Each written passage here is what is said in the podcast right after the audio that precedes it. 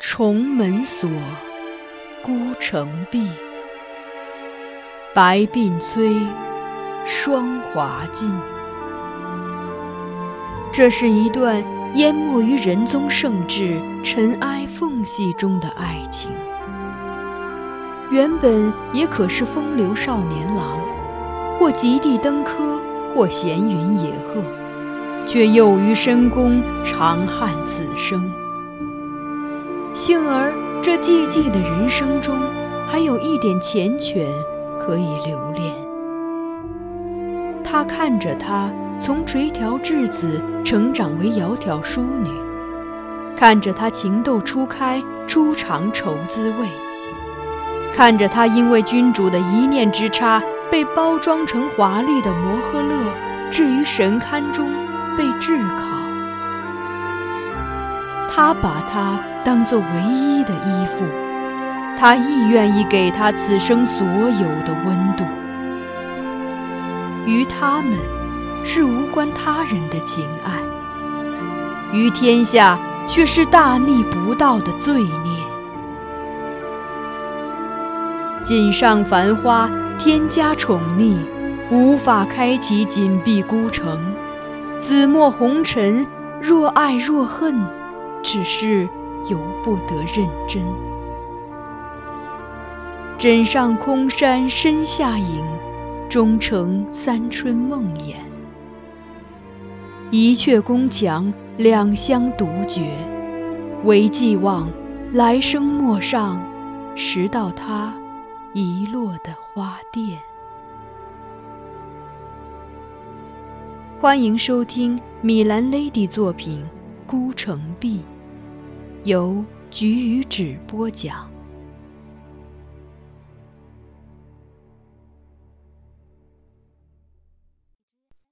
破茧。一个时辰后，我又见到了杨夫人，她躺在自己阁中的榻上，茫然盯着屋梁发呆。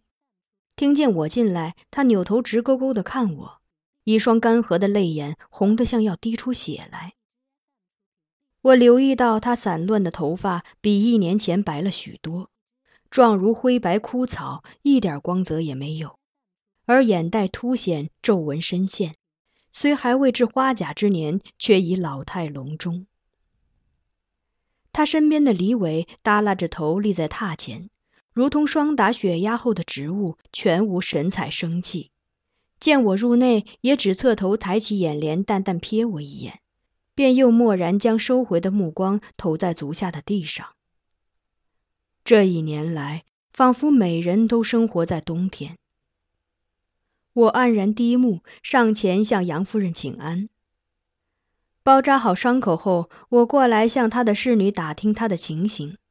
后来他醒转，不知出于何种考虑，竟让人传我入内见他。你来干什么？他狠狠地盯着我，咄咄逼人地问：“是来看我何时咽气吗？”我未做任何解释。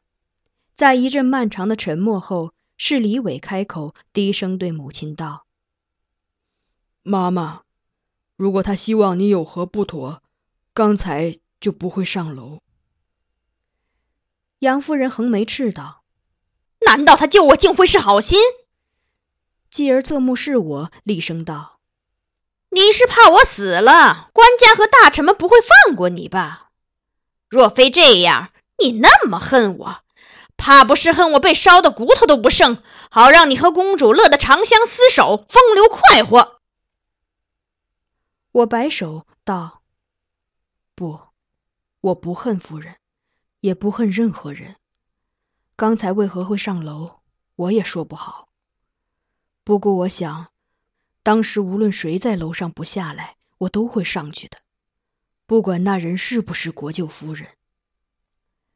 杨夫人一怔，复又露出讥讽笑意：“天底下的好人都让你梁先生一人做了。”你宅心仁厚，有菩萨心肠，倒是我阴狠歹毒，对你非但不知成全，反倒还步步紧逼，做足了恶人，你竟会不恨我？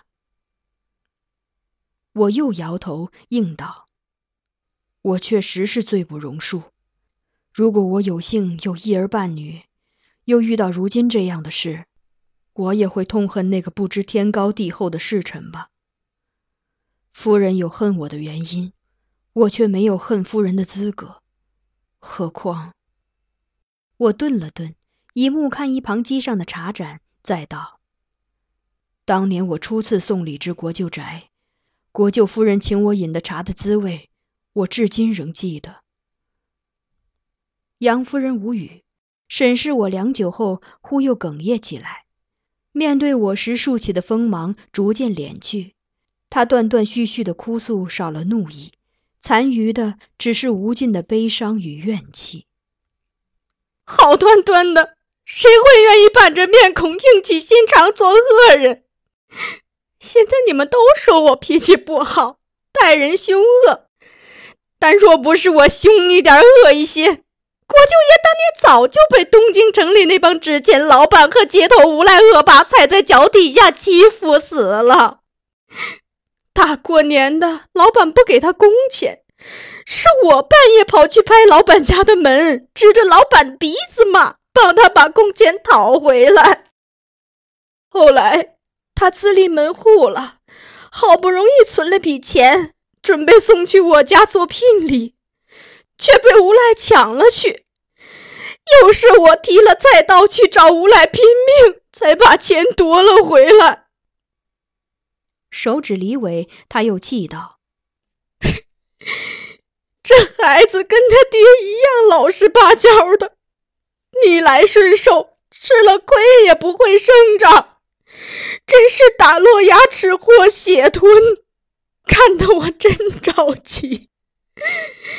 我知道他不会说话，木头人一样，公主不喜欢，好吧，我忍了，大不了把公主当仙女一样供着就是了。但公主毕竟进了我家门，说起来，全天下人都知道她是我家媳妇。如今与你有这等事，你让驸马脸往哪里搁？你倒是可以终日躲在宅中不出门，但驸马可是要经常出去见人的呀。他从来不与人争什么，规规矩矩的过日子，做了半辈子老好人。却为何要受这等折辱，遭这样的罪呀？他越说越激动，最后大放悲声，掩面而泣。而我一直垂目听着，并不多发一言。他哭了一会儿，忽然撑坐起来，又对我说：“梁先生，我知道你不是那种坏心眼儿的人。”当初刚见到你时，我是真的喜欢你这孩子，模样好，又懂事，知书达理的。与公主之事，也不全是你的错，或许只是一时糊涂。你能不能好好跟公主说，你们日后疏远些，不要再生事了。让我们这一家子人安安生生的过下去。面对他满含期待的目光，我不知该如何作答，蹙着眉头，只觉眼前状况像一团死结，找不出一丝可以抽身的线。而杨夫人把我的沉默理解成了拒绝，立即又哭起来，且猛地正面转朝我，在榻上跪下。甩着一头花白的头发，拼命向我磕头，边哭边道：“求求你，求求你，梁先生，答应我，不要再招惹公主了，否则你们让我儿怎么活？”我与李伟及周围侍女皆大惊，忙上前阻止，而杨夫人挣扎着，坚持做着磕头的动作。哭声与恳求声交织在一起，听得人心下凄凉，感觉到她心底蔓延出的绝望的味道。离开他寝阁许久，他那嘶哑的哭声仍萦绕于耳中，挥之不去。我守着沉睡的公主出了半晌神，后来嘉庆子从外面来，告诉了我杨夫人心下的命令。国舅夫人刚才召集了宅中奴仆侍女，说不许把先生今日来宅中的事透露出去。谁敢对外人多嚼一下舌根，就割了他的舌头。我思忖再三，站起整装，然后快步出去，欲在公主醒来之前回宫。但在宅门边，我遇见了身着宫服、正引马而出、准备入宫见驾的李伟。先生还是留在宅中吧。他看出我的意图，对我道：“公主醒来后若不见先生，恐怕又会难过。”他如此直言，令我有些诧异。而他没有流露太多情绪，只是在我注视下缓缓转过了头去。宅中的事，我会向官家解释。他说。我回到公主身边，依旧守着她。直到她睁开眼睛，他打量了我好一阵，又用手细细触摸过我眉目，才敢确认我的存在。怀吉，真的是你？他喜悦的叹气。我还以为只是做了个梦。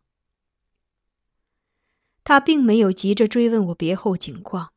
而是像以往那样与我闲聊着最家常的话题，好似那一年的分离压根儿就不存在。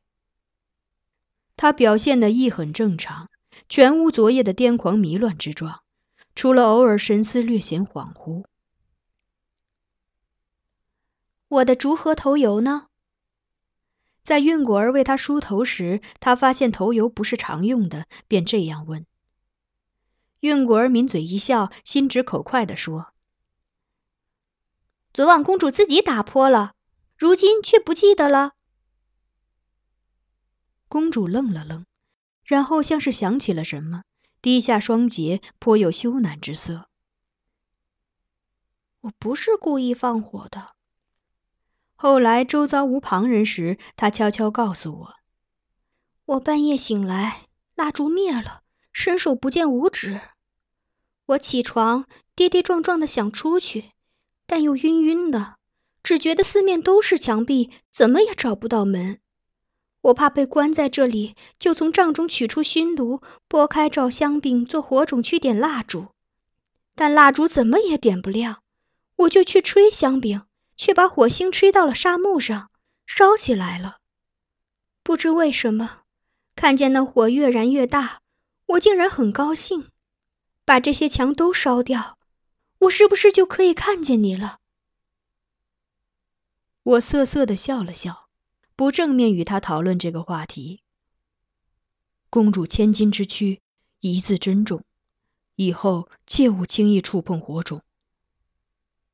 他恍若未闻，又自顾自地说：“后来，他们都来拉我，我倒不想走了。”心想，就这样被烧死也挺好的，摆脱这个躯壳，我的魂魄就可以飘去见你了吧？我眼角潮湿，不敢直视他双眸，而转手眺望那兀自在冒青烟的庄楼，却又听见他一声悠悠叹息：“我只是想见你。”午后，李伟从宫中回来，与他同行的还有王物资和苗贤妃。苗贤妃一见公主，就一把搂住，左右细看，唤着我的儿，哭得肝肠寸断。公主亦随之落泪，母女哭作一团。李伟站在一侧，木然的看，而王物资则把我拉至旁边厢房，低声告诉我，经李伟请求，今上允许我暂时留在公主宅陪伴公主。这本应是喜讯，但我听了却没有任何愉快的反应，只是点了点头，似乎在表示领命而已，是被动的接受了这个安排。王物资有些意外，但也没有探究原因，又继续说：“除此之外，驸马又向官家提了另一个请求。”“什么？”我问。“纳妾。”王物资回答说：“他请官家允许他近期纳妾。”